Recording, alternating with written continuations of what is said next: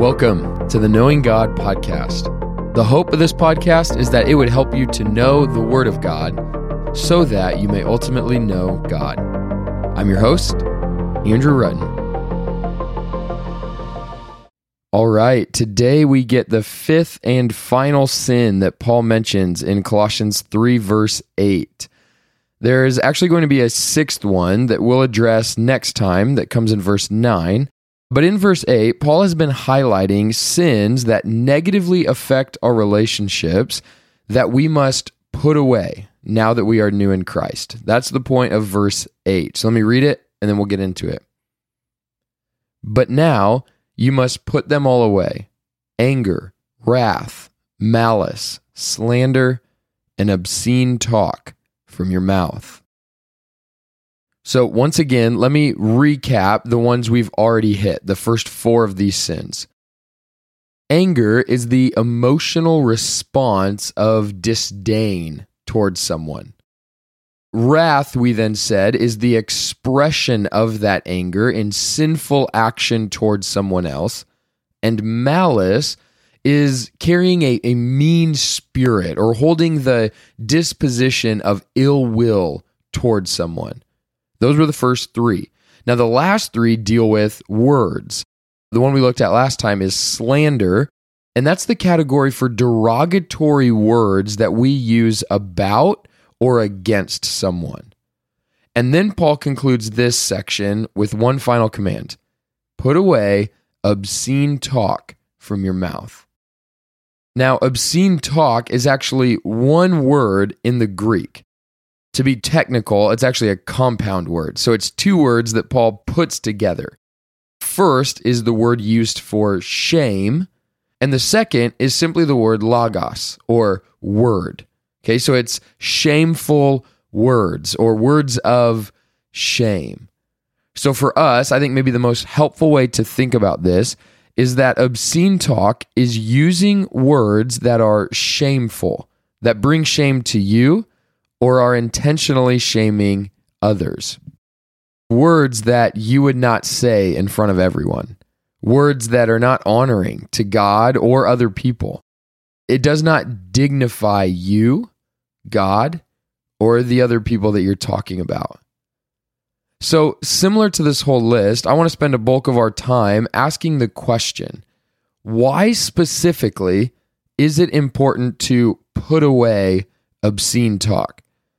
You know, if you're a Christian, this might make sense to you. It might be obvious, but I do want us to take it one step deeper.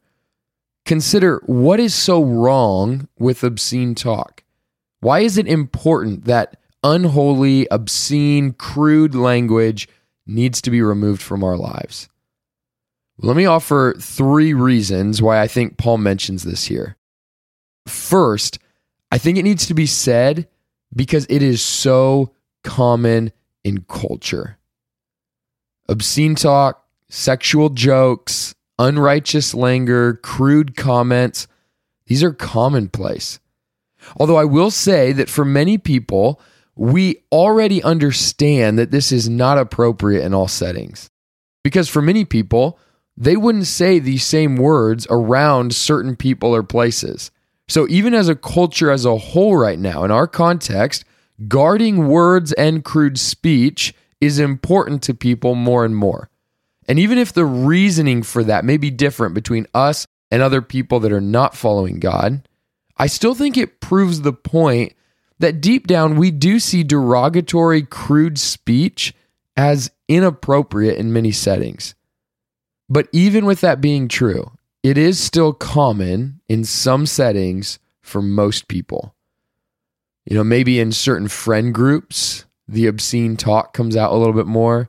In certain work settings, places where you feel most comfortable is often where your words probably carry the most sin. Now, that's not a small statement. So I want you to actually consider this right now.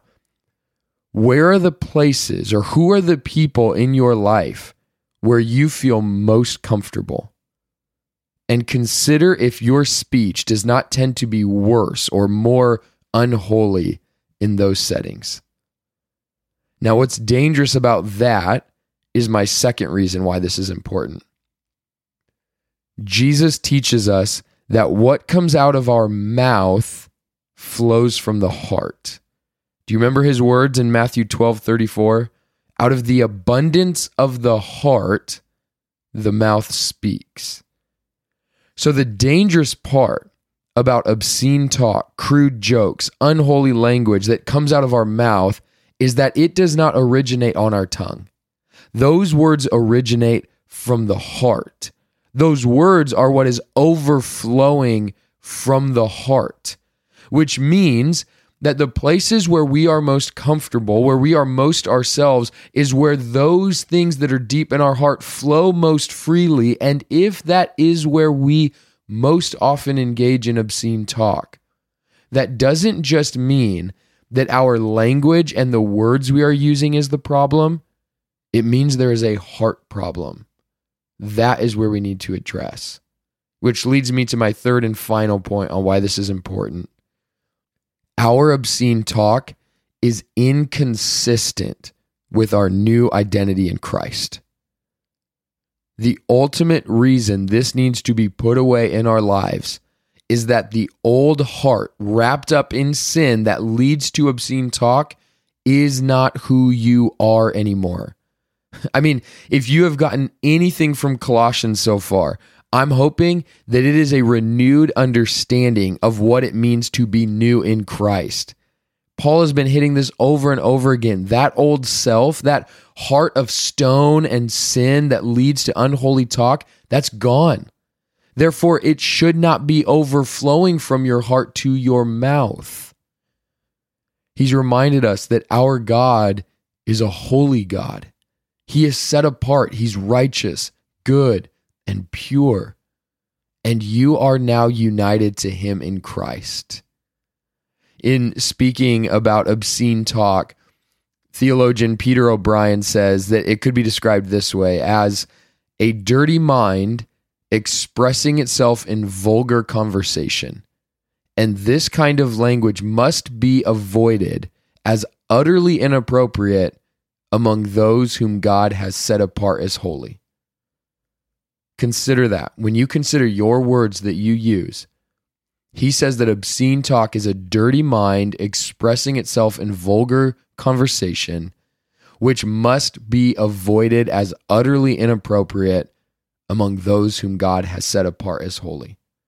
I love that last piece because that's the foundation. It's not that we just want to modify our language and our words and set up some more structure so we say nicer things. That's not what we're talking about here it needs to be avoided because you have been set apart in God as holy. Your heart is new. Your identity is new. You are united to Christ. You are holy in Christ. Therefore, that talk that flows from an unholy heart, that obscene talk, it has to be put away. Now, before we end, there's one final thing I want to say. That talk has to be filled with something else. You can't just stop talking. If you're used to the obscene talk, the crude jokes, you can't just stop. Like you will fill it with something else. And Paul, in his letter he wrote to the Ephesians, which is very similar to the Colossian letter, he speaks to us about how we can actually put away obscene talk by what we replace it with.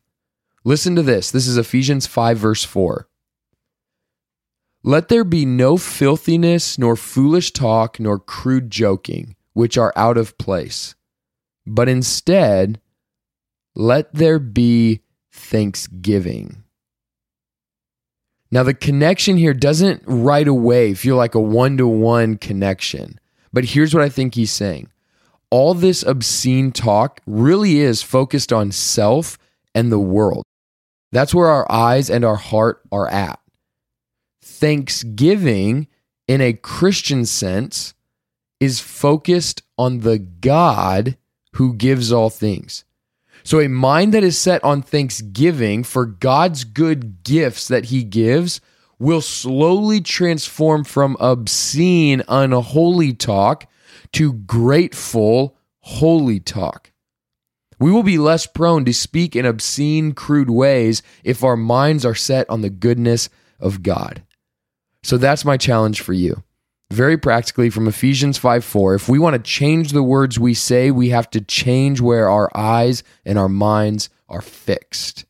Focus on gratitude and actually using words, expressing gratitude, whether you write those out, tell them to somebody, get those words out and start training your mouth to overflow not obscene talk, but gratitude for all that God has done. And I believe that He will slowly transform over time your words from unholy to God centered thanksgiving for all things that we have been given in Christ.